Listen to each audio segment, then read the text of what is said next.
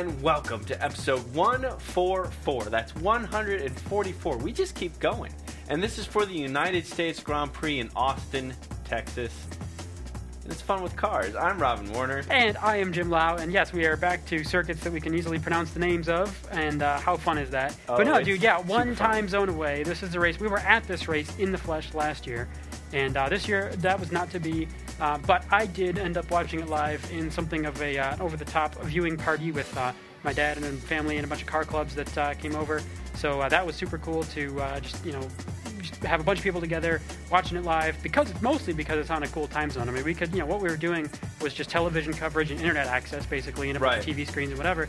Could we could do for any race, but the fact that it's in America was made it slightly special. But most of all, the fact that it wasn't at like six o'clock in the morning meant that you know we could come and hang out and drink some beers and you know, America, meh. Central Time Zone, woo! I mean, you know, kind of. No, absolutely. And uh, what's great is the last race in Brazil. It's a couple time zones away from us, only the other way. So it is ahead of us, but only slightly. I think by two hours. Two hours, yeah. So uh, it was great. I could not join you um, for the race coverage live, unfortunately. Uh, otherwise, we would have had a podcast a day earlier. But I was uh, watching a, uh, a different spectacle, you could say, and uh, uh, couldn't get home until I was out of the country until later last night. Out of the country? Out of the state. Okay, is Yes. California a different country now? Because I mean, It- I know it's a ways away. It, it seems like it at times, but no, uh, I was incorrect. Ah. State. Fair enough. Yes. Still far. Got it. Yes. So there's the race itself. Yeah. You know, yeah. there is, I think, there is one or two news stories that we could talk about. You know, just to kind of fill in the gaps. A few things that may have happened since uh, you last heard from us from the Abu Dhabi Grand Prix. Yeah, sure. And uh, obviously, I, I think uh, the vast majority of this podcast is going to be about other things than the race itself. Right. So Sebastian Vettel, you know, sort of dominated again, did his thing in the race. Wow. I mean, really, I couldn't believe how.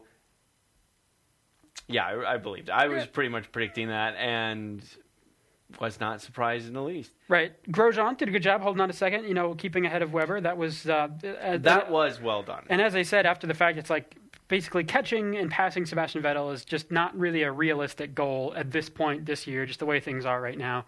So to be second place, you know, and actually be you know better than the other Red Bulls, you know, not because Mark Webber had a failure or anything like that, but just to properly outrace him and out strategize him with tires and, and using the tires and so on.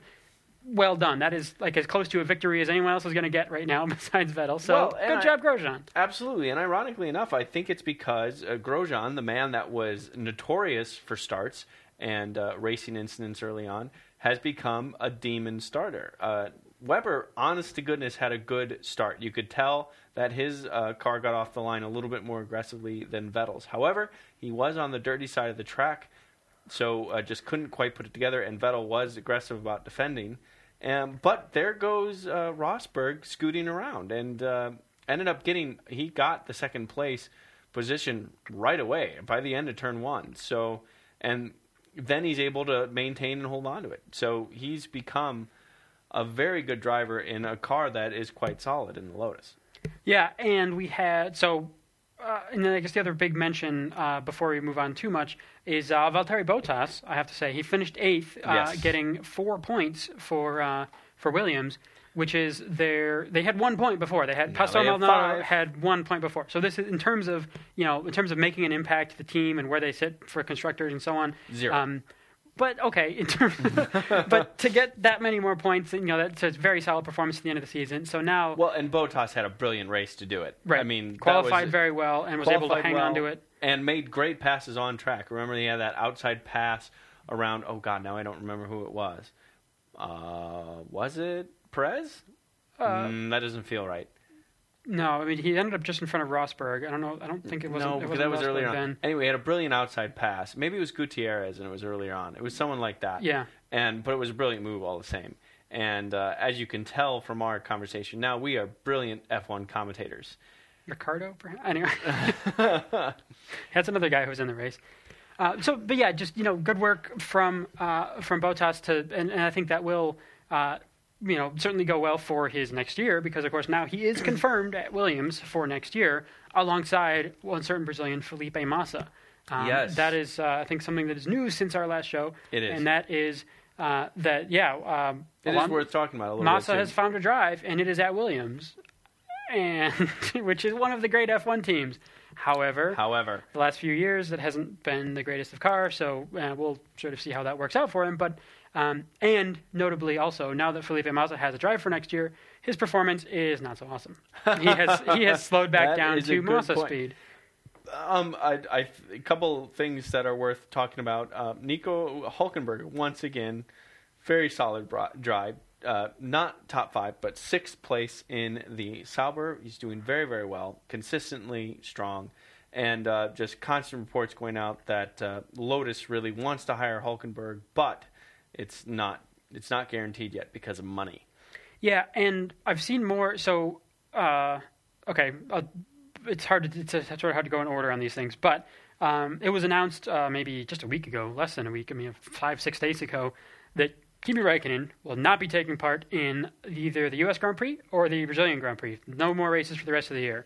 Um, the official uh, whole deal is that it's because he's getting back surgery, which, he is true. Received. Right, and he's he's done with that. So I know you know you you have this sort of special affection for for Massa as uh, you know it's our, your boy recovering from a head injury and Yes. you know brain injury whatever. Right. Now Raikkonen and I share this recovering from spine surgery. You know we've got that in You common. might have him beat on the amount of titanium I in might. your body, though, I might. Um, so you know, although I think you've got me beat with titanium in the body. I don't know. You've Well- got some interesting. and Massa actually. Well, yeah, there you go. So Take that, Massa. ah, Williams.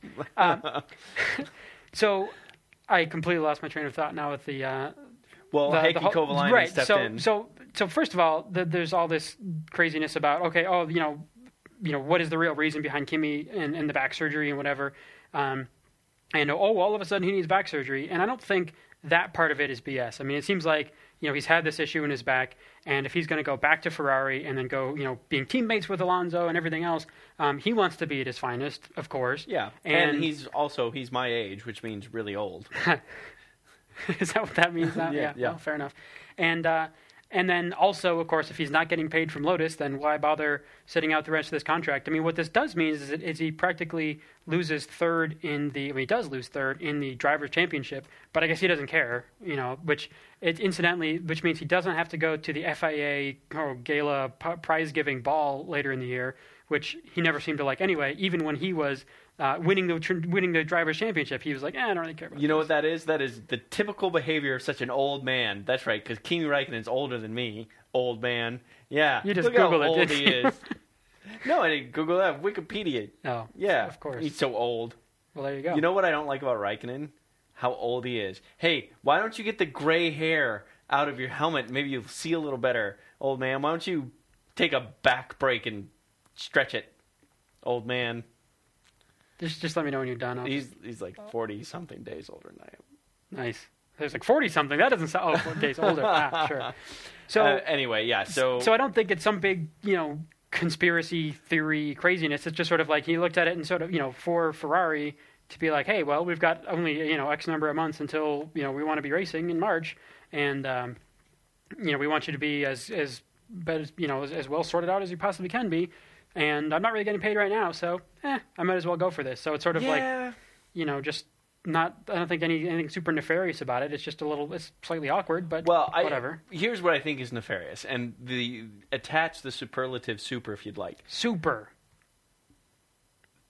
Well done. Consider it he, attached. um, this this surgery was not critical. It was not urgent. It was not um, something that uh, it was not late breaking. Um, pardon the pun. It was an irritant that had been going on, and I think probably was scheduled at some point in time to happen at the end of the season or something like that. And he said, "You know what? F him. I'll move it up a couple couple weeks and get it done now." Yes, absolutely. He's going to he's going back to Ferrari, and the sooner he's recovered in tip top shape, the better that he can start getting ready for to be in that car. However, um, we're not talking about a huge difference in time here. We're not, and I don't think it would have kept him from. Um, I don't think it would have kept him from being in the car for testing in 2014. if he had waited a couple of weeks for, four weeks for the surgery. So that's where it gets Yeah. a little iffy. But what we were talking about uh, from Abu Dhabi, where you know he had this like first corner, first lap retirement, um, is, is sort of like you know he's not going to go through all the time and effort and hassle of traveling across the world to go to an event, um, and then when you finally get to the good part, which is driving the race, to to stop. In this in this case, it's sort of like well. How much hassle and like you know to start his recovery now is one thing. Okay, it's two weeks different, say, or two and a half, three weeks different in terms of when your actual recovery is. Not the hugest thing in the world, but you know, as I know from some experience, I had to put my own racing career on hold for my back surgery. This is You happen to know, being co-race team owner and co-driver and whatnot. right. Well, we're Um, you and I are we're kind of a big deal. Well, that's right. So, uh, but you know, to not have to travel ac- across the world to America and then down to Brazil and be away from home for you know an extra sort of two and a half, three weeks and whatever and all that back and forth is probably like, well, yeah, you know. So as far as he's concerned, it's a bunch of upsides and not really a downside because you know for him probably not getting third in the championship, meaning doesn't have to go to the whole FIA prize giving thing, is probably really a plus on his side. He's like, eh, I'd rather be fourth. F those guys. I don't want to go to some fancy ball and wear a suit and whatever. So if it's all Yep. ups and no downs for him, why not? So the interesting thing then is you think, okay, well, Lotus, that's a that's a you know one of the top teams, right? Um, one it's of the fastest definitely ones. one of the strong teams. That is yeah. a team that has two solid drivers in Kimi Räikkönen and Romain Grosjean, and they actually have a, a few reserve drivers. And what is a reserve driver but a driver you have in reserve? When your driver can't be there for some reason, like maybe he's getting back surgery, you put in your reserve driver, right? So David no, Valsecchi no, was oh, duh, no. You find a, yet another driver to fill in for the driver that is having back surgery. You don't use your reserve drivers because then you won't have a reserve driver. Oh, is that the reason? Yeah. Or what if because the reserve driver hasn't turned any laps like ever because there's no testing in Formula One these days? So the reserve driver, they look at that and they go, "Well, Well, that guy doesn't make any sense. He's a reserve driver. This guy doesn't know. This guy doesn't even know how to drive this car." So- he's a reserve get my coffee driver. So guy. that was that was awkward. Is this very last minute? Um, well, in terms of what was released to the, to us anyway, it seemed all pretty last minute. Of okay, all of a sudden Raikkonen's out. Well, who's it going to be? And David Valsecchi, the reserve driver for Lotus, is probably like, "Sweet, now's my chance. I'm the reserve guy. This is me." No, nope. and it turns out okay, it's Heikki Kovalainen. Yes, which you know, good for him.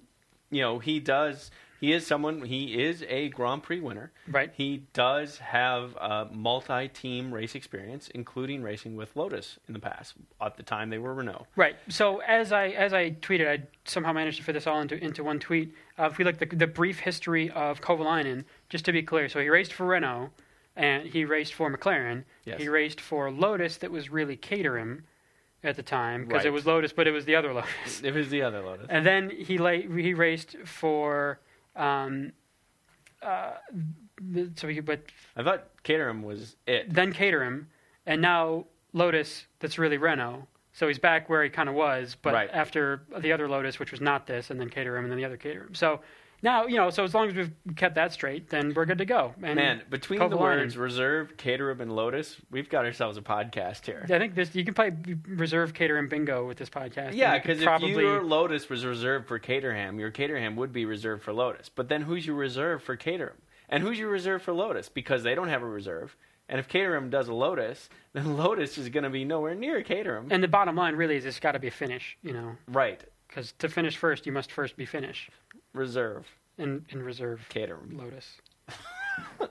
All right. The the point is that uh, uh, you know that uh, uh, Hulkenberg did very well. Lotus wants Hulkenberg, but it's it's still yet to be determined whether they're going to get going to get Hulkenberg or not. And then there's also a question mark about well, Pastor Maldonado, uh, he's got money, so he's also in the mix. The other thing I wanted to mention that is Grand Prix related, tying to bigger stuff, is Sergio Perez scored some solid points in finishing seventh place. Yeah, fire that guy. and he's out. They fired him. They took my advice. He's out. They took your advice one and a half seconds ago. The uh, Formula Renault three and a half liter driver, something Magnussen. Kevin Magnussen. Kevin Magnussen. That's Jan Magnussen's son. Is it? Yeah. Is it seriously? Yeah, he looks a lot like him actually. If you uh, see his pictures and whatever, which would make sense. I mean, it's his dad. It- But yeah, so what? That's a true thing. I know it makes sense. Sometimes he people look like, their his dad. That's, yes. That's well, he looks, uh, you know, like well said. No, there's in these interviews with Alex Brundle, Martin Brundle's son, and he's, he he sounds exactly like his dad, which is cool That's because amazing. Because his dad is like a broadcaster, so you hear his voice a lot. But yeah, so somebody. But anyway, yeah, Kevin Magnussen. Um, and of course, the last rookie that um, that McLaren started was Lewis Hamilton. And that worked out pretty well for them. Holy brr. Kevin Magnussen was born in 1992. Yarg. We need to filter that part of Wikipedia from your from your computer, just so you can't no, get angry about it's this. Sad. Okay. Just look up how old the broadcasters are for Speed HD yeah, or for what is it, NBC Sports. broadcasters. er, broadcasters. So yeah, so that um, so okay, so Checo Perez, of course, was Holy, not. wait, hold on a dude- moment. No, Jan Magnussen's only 40. And his kid's 20. Do the math. How old was? Yeah, well, he started right. young. Good for him. I was born in the wrong country. I'd be a granddad by now. Is that how it works in Denmark? Is that a thing? you get you get your uh, citizenship, and they actually make you a grandfather. That's part of their citizenship. That's What were we talking about? we've all learned something today. We were talking about Checo Perez. Oh right. So okay, he obviously Wait, had Checo No, Perez we- does not look like Jan Magnussen. I just looked it up. well, maybe they're not related. So, uh, you I know, I threw you off. Kevin Magnussen is getting the McLaren drive, which I wonder if they're kind of hoping for a uh, Lewis Hamilton reborn kind of moment here. Yeah, so that was the thing. So uh, Sergio, of course, was a Ferrari driver academy guy. He was in Sauber for two seasons, and then he sort of they made this jump, and you know that was sort of the surprise that uh, McLaren didn't take Hulkenberg, and now maybe somebody was thinking, "Ah, "I wish we got Hulkenberg. That would have been so much better." Maybe. But There's who knows? Some random dude in Um, McLaren going, I told you so. Right, there's maybe a handful, but uh, you know, so okay, it has been a difficult year for McLaren, um, and you know, as as you pointed out a couple times during the race, you know, it is it's sort of this frustrating thing, especially a lot of Jenson Button fans looking at it, it's like, well, dude, Perez is like you know outdoing Button in some in some quali- qualifying performances and some in some race performances and so on. Sometimes in some ways. Um, you know, overall, not in, not in terms of points, which is, I guess, what matters. Um, or you know, neither of them have podiums or wins this year. So of course, that's going to make it tougher. But I guess how you how how you handle it when it is tougher is you know that's the the bigger measure of I guess you know how someone is as a professional and as a driver and so on. And apparently, um, Checo has not not handled it well in terms of just it seems like you know either the uh, the, the, the position as McLaren driver has gone to his head, or is just sort of too much of sort of a prima donna, or whatever, um, is sort of the, the word on the street. So, um, yeah, they're sort of, I think, going back, they, sort of maybe, I, I don't know who behind the scenes, of course, made these decisions, and I'm sure it was a group of people, but to sort of to hire um, Checo after a couple of good performances and you know out of someone else's driver academy, he sort of came up someone else's ladder when McLaren themselves have this young driver development series, which which brought Lewis Hamilton and obviously worked really well. And um, you know they they know these guys since they're very young and uh, you know watch them develop and sort of see that they go the right way and so on. So now I think that that was probably somebody was like, no no no, trust me, this Sergio thing is going to work out awesome, and then it didn't. It did not. Now there's like, okay, now we can go back to Plan A, which was to get one of our new guys. So Kevin Magnussen next year will be McLaren driver. Here's the thing that uh, still bothers me a little bit. It's, what is the point of a contract anymore? They seem all but worthless. The fact that Sergio Perez was given a three-year deal, and the whole point was, is this is long term. We want to develop him and really turn him into a thing. And all of a sudden, it was less than the season out. They're like, no, this is this is not working out. So it, it's it's really, in my mind, it's become virtually meaningless to have a contract with the team because there's always going to be a way to lawyer up, lawyer out, lawyer backwards, sideways, whatever, and you, you've got nothing at the end of the day. You are no better than your last race result. Yeah, pretty much. Uh, I mean, it, so it's a few things. I mean, partly we don't know exactly what the contract is and what it said, and I think you know the contract is not going to be, you know, Sergio Perez will be our driver for the next three years. End of line. Oh, okay, everybody signs it. Of course, okay, of course. obviously there's some things in there about you know performance and probably point scoring and finishes and race wins and you know blah blah blah blah blah, and all different kinds of caveats and crazy things. And so one can only imagine. You know, we don't know if this is actually just breaking the contract by saying, you know, McLaren's just saying, like, yeah, our bad. You know, here's a couple million bucks. Sorry for breaking your contract. Or if, you know, of course, they all, there's plenty of lawyers, I'm sure, on both sides looking at it and very closely and going, oh, well, actually, because this happened and this other thing happened, you know, we have three reprimands that about this or that. And we said, oh, you showed up Yeah. late to work on Tuesday. So, And it's possible too that there was kind of a loophole if in McLaren's contract that said, well, if you're not higher than this in the championship, then we have the right to, you know, throw this part out or something like that. And Sergio Perez probably didn't have as much clout to say, well, if the car isn't this high in the constructors championship, then you guys, I have an out from you guys. You know what I mean? Yeah, I mean negotiating there when you're when you're you know the new guy against you know McLaren and the all that is McLaren. new guy. Yeah, when you're you know yeah with uh, not a race victory to your name yet, and uh, and you know you're probably not going to be able to uh, negotiate everything, and probably the excitement of being a McLaren driver, you know, as part of it, you're going to be like, okay, okay, okay, that's all fine, but McLaren's usually good, so what do I what do I have to worry about? So either way.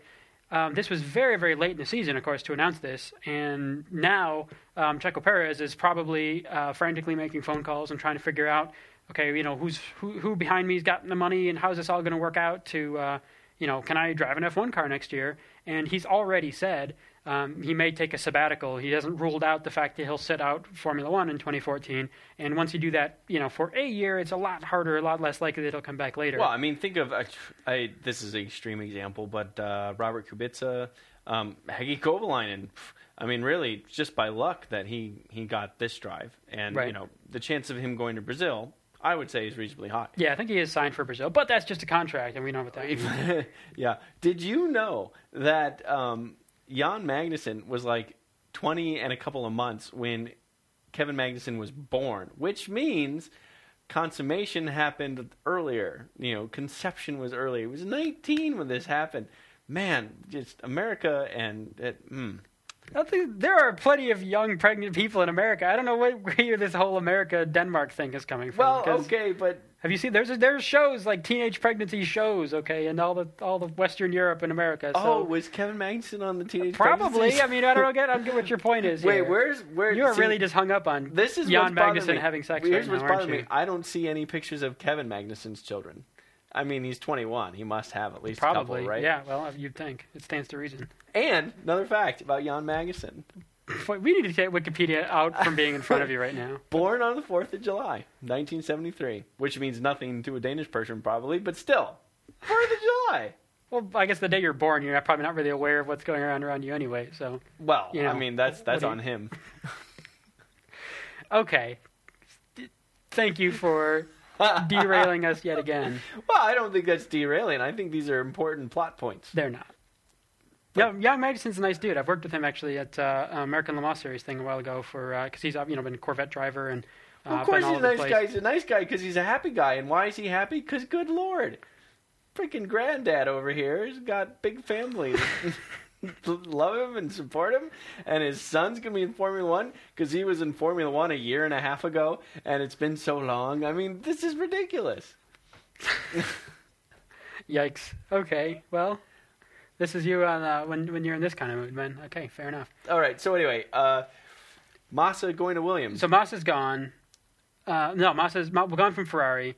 That's going to be Kimi with a newly repaired back, and that'll be good. Yeah. Alonso might need to have his back with repaired. maybe adequate amount of titanium. Maybe. I mean, psh, whatever. Yeah. But uh, I mean, Alonso jacked up his back though pretty bad. That's his whole, you know, the pit exit in Abu Dhabi, where where Vergne, you know, Yes. just was following his line, and you know, Alonso had to take evasive action and go off to the side of the track. It didn't look like much in the car, It Didn't look like anything. but um, again, with uh, the back surgery thing, I can relate. You know, those vertical G's, man, going over bumps and that kind of thing that uh, compresses the spine a certain way, that can mess you up. oh, don't get me started on vertical G's, man. That's a whole nother. Okay, I won't. I'll do my best not to. Um, Because Jan Magnussen. dude, he knows a thing or two about X, Y, Which Z, reminds G-forces. me of a poem. No, it doesn't. uh, so Alonso's back though has been all jacked up. So he was cleared um, to race by you know FIA medical whatever. And what he's the strangest thing is he says, "Oh, actually in the car I'm okay," which is like. Okay, he's you know you see him you know walking around the paddock and he's got like this not like a back brace but he's sort of got you know straps and stuff on to kind of make sure his back is held a certain way and whatever and it's like if walking is something you have to be careful of how is it that getting into a Formula One car and experiencing all these G forces in all these directions I don't is like fine it's like how can that be okay one- getting in the car is the problem. Getting out might be. But no, here, I mean, honestly, though, here's the thing about race cars, especially Formula One race cars. The thing is molded to his back. It probably supports him with very few stress points. It's probably very uniform in terms of the pressure that's put on his back and what he feels. So, in, in many ways, it probably would be one of the more relaxing Right, but then you're going around a corner like you know four G's to the side and then five G's under braking and whatever. It's like how can that be? Those like, are horizontal G's. yes, which is but oh, oh, you're pretty much laying down on your back though. So then so Nah. you know under braking it is still compressed. It's like so anyway. Obviously it worked. I mean he you know made it through the race and didn't you know fall apart or crack in half or anything. So good for him. And uh, which is that's the that's the threat when you've got a back injury Yes, by the yes, way, falling in apart. half. But um, but it's just amazing that you know that, you know that that would work. You know that he'd be able to do that and get into a car and whatever. I mean, I was having issues driving over speed bumps, man. I was like, I would be dying, and then this guy's driving an F1 car. So Yeah, but there's no there's no speed bumps in Formula One. well, there were on the exit of Abu Dhabi. I mean, that was that's how we got into this mess. just- Lest we Ah, forget. the problem. Yeah, Mm. see. So anyway, so it's hopefully Ferrari's you know freaking the backbone of that team gets sorted out because that is an issue.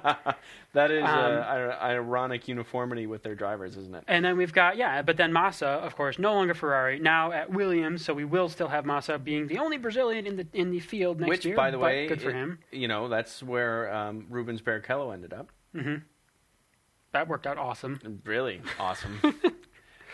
Yeah. So I mean, so a lot of the teams, right? All the regulation changes for 2014. The whole thing is we want somebody who knows what the heck they're doing, has some experience in a car, and Massa's that guy. I mean, right? He's not going to be necessarily coming out and winning championships. I don't think Williams is going to be, you know, fighting for these. But you never know, but To- I'm to get agreeing that it's something- unlikely. yeah. And Uh, I mean, yeah, I totally agree with you. And you know, Massa still wanted to be in the sport. He didn't want to give the sport up. And if if someone's interested in giving him a ride, then yeah, he should take it. And here's listen, there's a good chance that Williams uh, will not be competing for race wins and championships next year. But there's also, I would say, a solid chance that they will be a better team than they were this year because you know it was not that long ago that they could you know fairly consistently get a car in uh, Q3 Mhm. and you know not necessarily run for podiums but run for top fives and definitely top tens. So uh, there's there's hope yet. I and they've got the you could say. classic strategy of splitting uh, the young upstart Valtteri Bottas, who obviously showed well this weekend, with Yes. the experienced guy in this case Massa. So you know that's not the craziest of uh, of plans, and I hope it works out well for them. And of course, with Pastor Maldonado leaving, uh, they all of a sudden need money, and you know Massa probably knows some dudes with some checkbooks to. Uh, you know, bring some money along with him for you know get some sponsor deals and whatever. Not saying he's a paid driver so much, but that uh, you know there will be sponsorship deals and stuff that will follow him, and that'll probably work out well for everyone. So Agreed. that's probably good. Yeah, absolutely. So Which then leaves Pastor Maldonado. Where's he going? Well, there was talk about him going to Renault or Lotus because um, you know Lotus may need money. This whole quantum motorsports, I believe they call themselves, um, they're in a they're in a process of buying a big chunk of Lotus, but it's not finalized yet, and it's more it's it effectively the way I've read it is if if Quantum signs up and we're good, we're taking Hulkenberg. If Quantum doesn't sign up and that can't be put together, we would we would really like to get Maldonado because Maldonado brings nearly quantum money Right. with him. So, so a couple things on that. First of all, um, specifically to Quantum, um, apparently all the stories are sort of like, no, no, no, it's a done deal. It's not a question of the deal going through. Now it's just a matter of transferring large sums of money across, you know, international boundaries and whatever. I mean, it's like, it's it's funny. There was an interview um, after the race, uh, you know, yesterday, and uh, and it was, you know, one of the guys talking about. The, some of the some of the details of international bank transfers, and he was like, "Oh, well, you know, we're not just moving, you know, a couple of quid here. You know, we've got this is lots of sums of money, and it's moving. It's like, but it seems like if it were really just simply a matter of, you know, the money being in an account versus not being in an account, it seems like once you're to that phase, it's pretty much like agreed to and announced. Like normally, you know, when there's a new sponsorship deal, we didn't really need to learn like, oh, Vodafone and, and McLaren. It's like, where's the money now and who's transferring it to whom? It's sort of like, okay, the deal's done, it's signed, it's good. So the fact that we've gotten to this state with um, with Quantum seems more like sort of stalling, like something weird has happened and they don't want to talk about it or they can't really announce it. So they're like, no, no, no, no, it's fine, everything's fine. Trust me, it's the the, the bank transfer. Yeah, the, the bank transfer is not right. um, it's like it's the, Don't like look at my almo- left hand. Look at my right hand. Look at my right hand. yeah, almost literally like the check is in the mail. Just, just don't worry about it. Um, so, but uh, so also, uh, Lotus approached uh, Nico Hulkenberg about driving for them for the last two races of the year, being like, "Dude, okay, you know we have a reserve driver, but screw that guy. How about you, Nico Hulkenberg? Do you want to be our driver for the last two races of the year?" And from what I gather, he sort of said, "No, dude. If I don't have, he probably maybe not dude, but maybe." Um, said, hey, if you don't have a drive for 14 signed up for me yet, you know, if you don't have anything to talk to me about for next year, I don't want to screw over, you know, my current team and whatever, even if, you know, things aren't going super awesome there.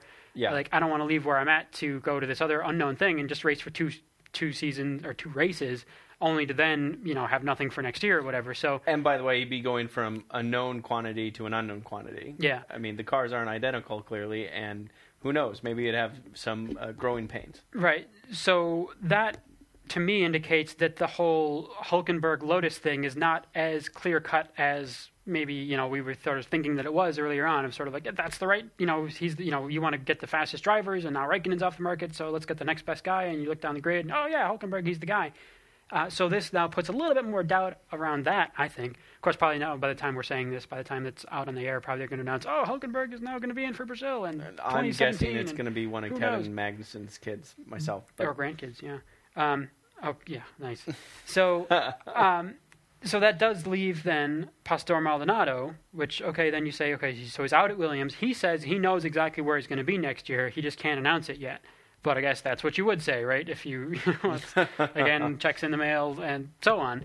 So, you know, the, then the question is: Is that is that Lotus, and will that be you know his drive? I mean, he I don't think did his reputation any favors this week. Um, with I mean, that was the only real big incident in this race was a crash between Pastor Maldonado and Adrian Sutil, which you could debate whose fault it was or whether it's a racing incident or whatever. But the fact is, like, it's sort of yet another one of these debatable crashes, and one of the guys involved is Pastor Maldonado, and there was sort of plenty of room for them to, they, they you know, it could have gone lots of other ways, and yet it didn't.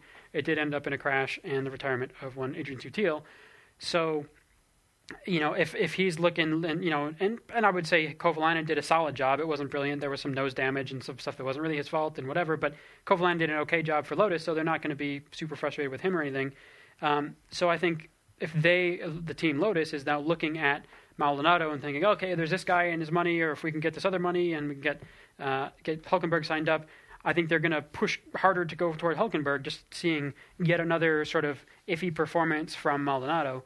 Um, and you know, it does seem like it may be kind of a waste. I mean, Grosjean has really proven himself as as a as a top guy. Um, either way, I think he would be number one driver at Lotus technically next year. But it does seem like kind of a waste to have that fast of a car on the guy like Pastor Maldonado. But maybe he would go with it and do awesome. I don't know. It's kind of hard to say. So, um, what do you think of the newest driver at STR, uh, Mr. Kvyat? Um, Daniel. Uh, 19 years old, uh, you know, just did uh, did Formula 3 GP3 level stuff and right into a Formula 1 car. What do you think of that? These 19 year old kids, you know when that kid was born? Can you just. I don't know. 94, Yeah. most likely. April 26, 1994. Ooh, look at that. Look at you go. Not on the 4th of July. Lame. Um, I don't know. It's it's it's interesting to me. It's it's. Uh, I mean, I don't know how to take it. I mean, is it? I wonder, like, if there's a bunch of GP two drivers like going, ah, oh, come on, you know what I mean? And there's still, obviously, I'm sure there's still room to play, right? I mean, there's still a lot of open seats potentially in the Caterhams and Marussias of the world, right? So it doesn't mean that there's no hope for anybody else. But I was, I'm surprised that we've got two now. We've got Magnussen and uh, uh, both. Neither of them entered GP two. Yeah, well, uh, I mean that's that's the idea of STR though, is to be you know bring in the uh, you know the young upstarts and the, and the guys that are through our program and move them forward, and that's what we talked about with uh, Ricciardo getting moved up from STR to the proper Red Bull team and so on. So, you know, I don't. I guess I don't have. I don't. I don't. You know, know his history enough to uh, to really say one way or the other. But he had a. He, he did drive the car Friday morning uh, in the U.S. here and was uh, apparently did a fine job at it. He was only you know a few tenths behind uh, Vergne, as I understand it. So, you know, solid debut and whatever. For he wasn't get overwhelmed and freaked out about it or anything. So, um, yeah, I mean, I think uh, they're they're doing what they're supposed to be doing, which is bringing in these guys through their own team and uh, basically just trying to do the best thing they can toward building eventually world champions. And you really can't argue with uh, the success of Red Bull as a whole organization in building world champions lately. It's been uh, Nope, just sure incredible. can. You, absolutely can. Well, but you, they've done really well. They got lucky. Yeah, well, one guy, multiple times. and uh, and we do. one guy's really really lucky, um, and of course um, it's easy to forget we have uh, in the Sauber um, supposedly confirmed Sergei Sirotkin. Um, is the only confirmed Sauber driver for next year. We don't know. Will Gutierrez be there? Will you know Checo Perez find his way back to Sauber and be there next year? Yeah. Um, you know where exactly is Hulkenberg? He's not committed anywhere yet. So What's this guy's name? I didn't heard about. Sergei Sirotkin, man, I've not heard about this. But Yeah, what is man. this guy's nationality? Russian. Oh, He well. is 18. He was born in August in You're kidding me. Ah, 1985? 95. There you go. freaking Yeah, kids. and he's in Formula Renault 3.5 series, man. and Also not uh, GP2. So there you so what you're saying is GP freaking Twitter, man. GP2 Just is for a bunch of. Twitter users in Formula One now. I don't even know if I can deal with this. Yeah. So it's crazy. So the open open seats that are yet to be filled still, we've got one seat at Caterham alongside Charles Pic at uh, at Caterham for next year. So Giedo van der Garde, watch out because it may not be you. Maybe just Kovalainen will come back. That's not terribly exciting, but whatever. Um, both seats at Force India, not confirmed anywhere. The rumor is going around that Paul Di Resta may slide over into Dario Franchitti, you know, his newly open seat in IndyCar, I'd be ironic. which would I be mean, interesting. It, it, ironic only because they're related. That seems a little weird, but I mean, good for him It's to just get a rumor anyway, so who knows? Right, but it would be good for him to get a top drive, even though it wouldn't be Formula One. It would be a top drive because Chip Ganassi um, is very, very strong in IndyCar. Um, and to take over for your uncle, that there would be some honor in that, and um a little bit, a little bit, uh, an odd twist of fate for folks that remember Bruno Senna. Um, but it's, uh, I don't know. I don't know if that's. I mean, Di Resta's proved to be a solid uh, Formula One driver, but not a standout. You know what I mean? Yeah. And uh, Hulkenberg has proved to be a standout, and uh, Maldonado has proved to be very wealthy. And and and Sutil, you could say the same thing. And he's also not confirmed for anywhere. That like he's had some solid performances. He had his year off, and he's come back, and he's done he's done well, and arguably better than the car deserved in some cases, but also um, not really shown, uh, you know, like Hulkenberg has, or even like Checo did last year, and you know, a couple of performances where you just really, you know, stand up and take note. I mean, remember the beginning of the season, Australia, very beginning of the season, you know, it was like Sutil and the Force India was like, hold on, these guys really, you know, they just had the tires either got lucky with temperature ranges or had the tires figured out or, or just whatever. The car happened to work that way. But that was like, hold on, these guys are going to be a force to reckon with. And then it just never, you know, really kind of turned into a whole lot. But um, but yeah, like you say, I mean, Hulkenberg has been on just this amazing run, and with, with all these other talent, all these other guys moving around in the field now, um, it seems like you know, from what I can remember, the biggest change in driver lineup one year to the next. You know, we've had a few new faces obviously come in, uh, come and go in the last couple of years, and even you know HRT come and go as a team. sure, But um, you know, looking down the list, it's like how many people are in different teams or or just actually new to the sport and, and whatever. It seems like a much bigger change. And actually, technically, Lotus hasn't confirmed either of who their drivers are going to be. I mean, it's all very much assumed that um, that Romain Grosjean will stay on, and you know, the, uh, we don't see any reason not to. But we don't know. You know, it's actually not confirmed. That is and we all know how much confirmed means right now anyway. it's looking good for Grosjean, but uh, he might sign a contract, and then it's all up and, in the air And at then that point. once once it's no longer hearsay and actually written down, then it's like all bets are off. Okay, so you have two options, sir. We, we can ei- either move on to listener feedback, or I can start giving you more facts about Jan Magnussen. Are you still looking at that? But Jan or Kevin? Jan. Oh, yeah, we're back. Oh boy, that old man again. Oh well, the only two last open seats are Mar- one at Marussia and one at Sauber. So there's there's some open seats, but they're not that many. So this musical chairs, man. The music's gonna stop, and then Did you know that Jan Magnussen dominated right, the 1994 feedback. British Formula 3 championship with No, I did that- not. But hey, I'm All right. still talking. No, we're not. No, Jan! Oh yeah, listener feedback time. And because this race was on uh, most excellent of time zones, um, I was of course tweeting live for qualifying, where there was like only one or two other folks watching with me. Um, but during the race, where uh, there was a bunch of us, the, the, got the band back together. Man, it's been a while since we've uh, live tweeted a race. This is true. Uh, we had done so. So.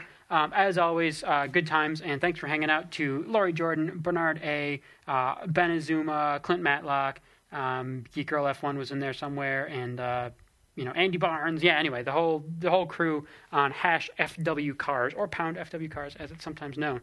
Um, so those good times, but yeah, you're watching the race live, having it on our time zone, and uh, of course, you know, showing pictures of our setup and all the fun stuff.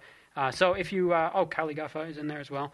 Um, so yeah, if uh, for, certainly for Brazil as well, if you're hearing this and uh, have not yet watched the Brazil race, then uh, please do check out Twitter, and you can do a search for hash FW cars, and uh, that's where us and our fans will will tweet during the race and see you know various interesting things that are going on and answering questions and being goofy and whatnot. So it's good times, and uh, thank you to everyone who participated. Um, I think we got a couple uh, new people found us uh, over this weekend with all the twittering that was going on, and uh, we had a really good time.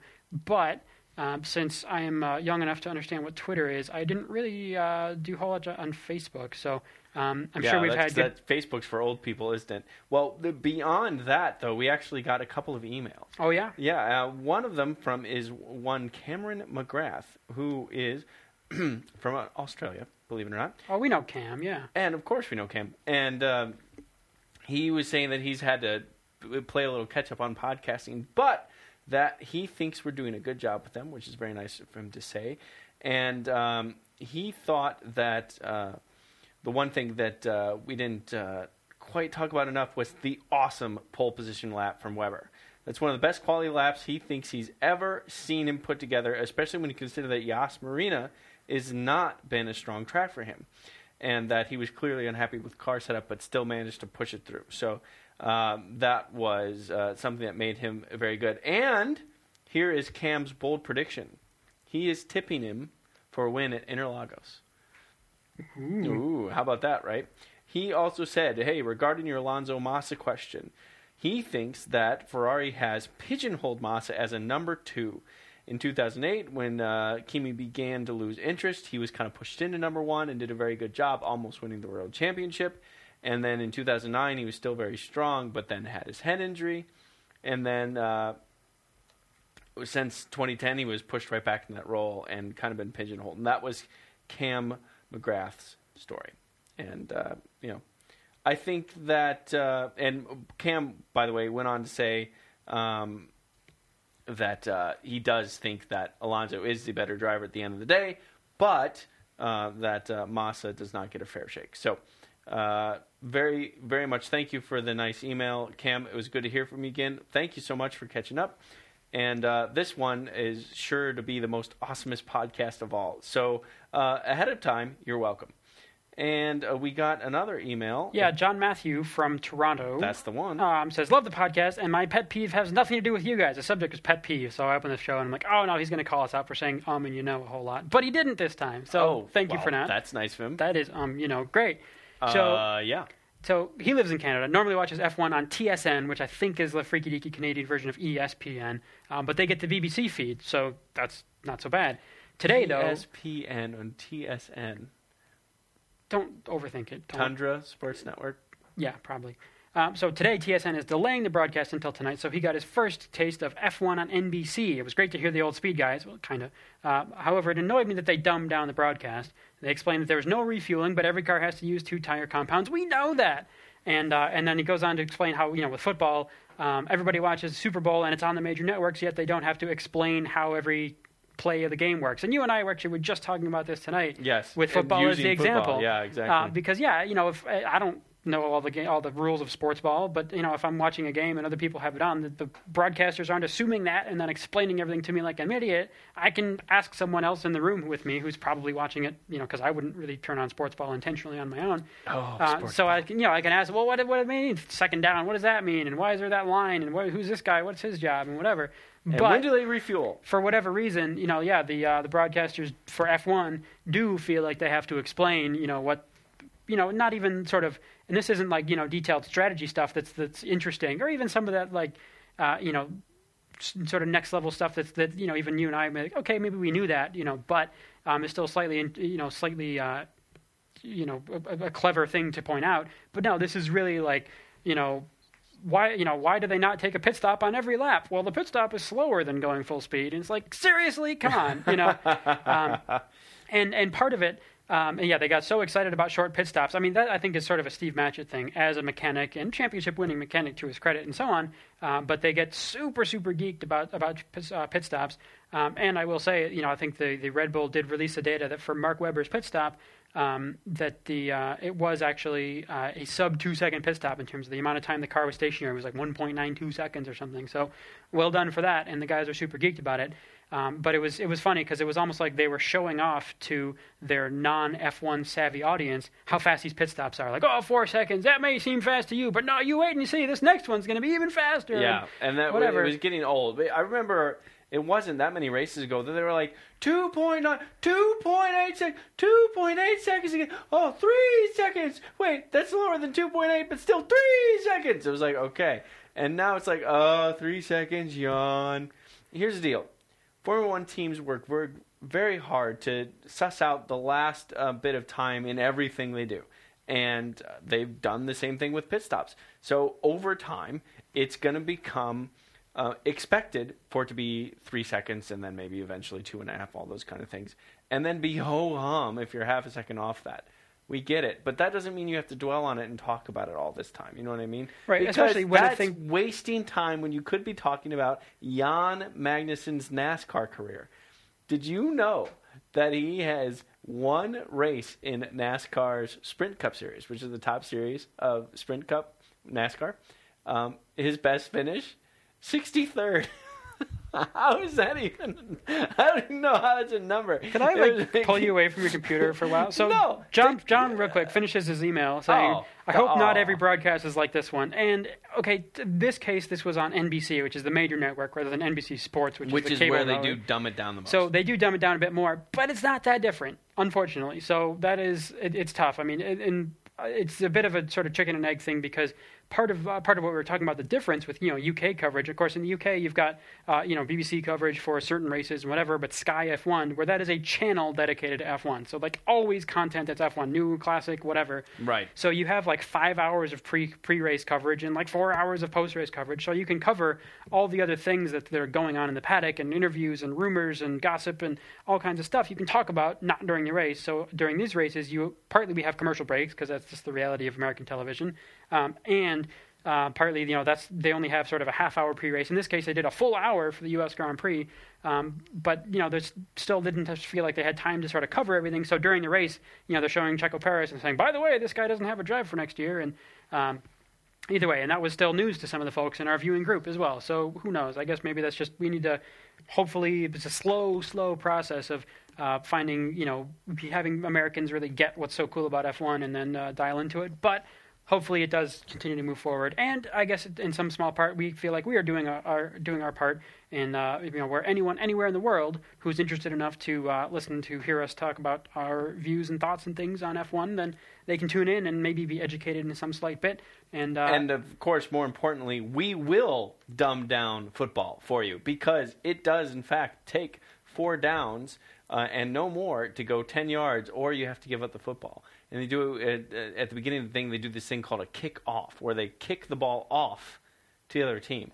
It, there's a lot of very intricate and interesting details we're going to have to go over. Did you know they actually don't have different uh, shoe compounds? They actually wear the same shoes throughout the entire game. special teams. which reminds me of Jan Magnussen. Or we can do predictions. It's your choice. But this Jan, is like this is like a Jan? this is we like a should- we podcast ultimatum we here. What the hell is going on? okay, Jan Magnussen. You've gone Did you know he's had quite the 24 hours of Le Mans career? Yes, I did. Let's move on.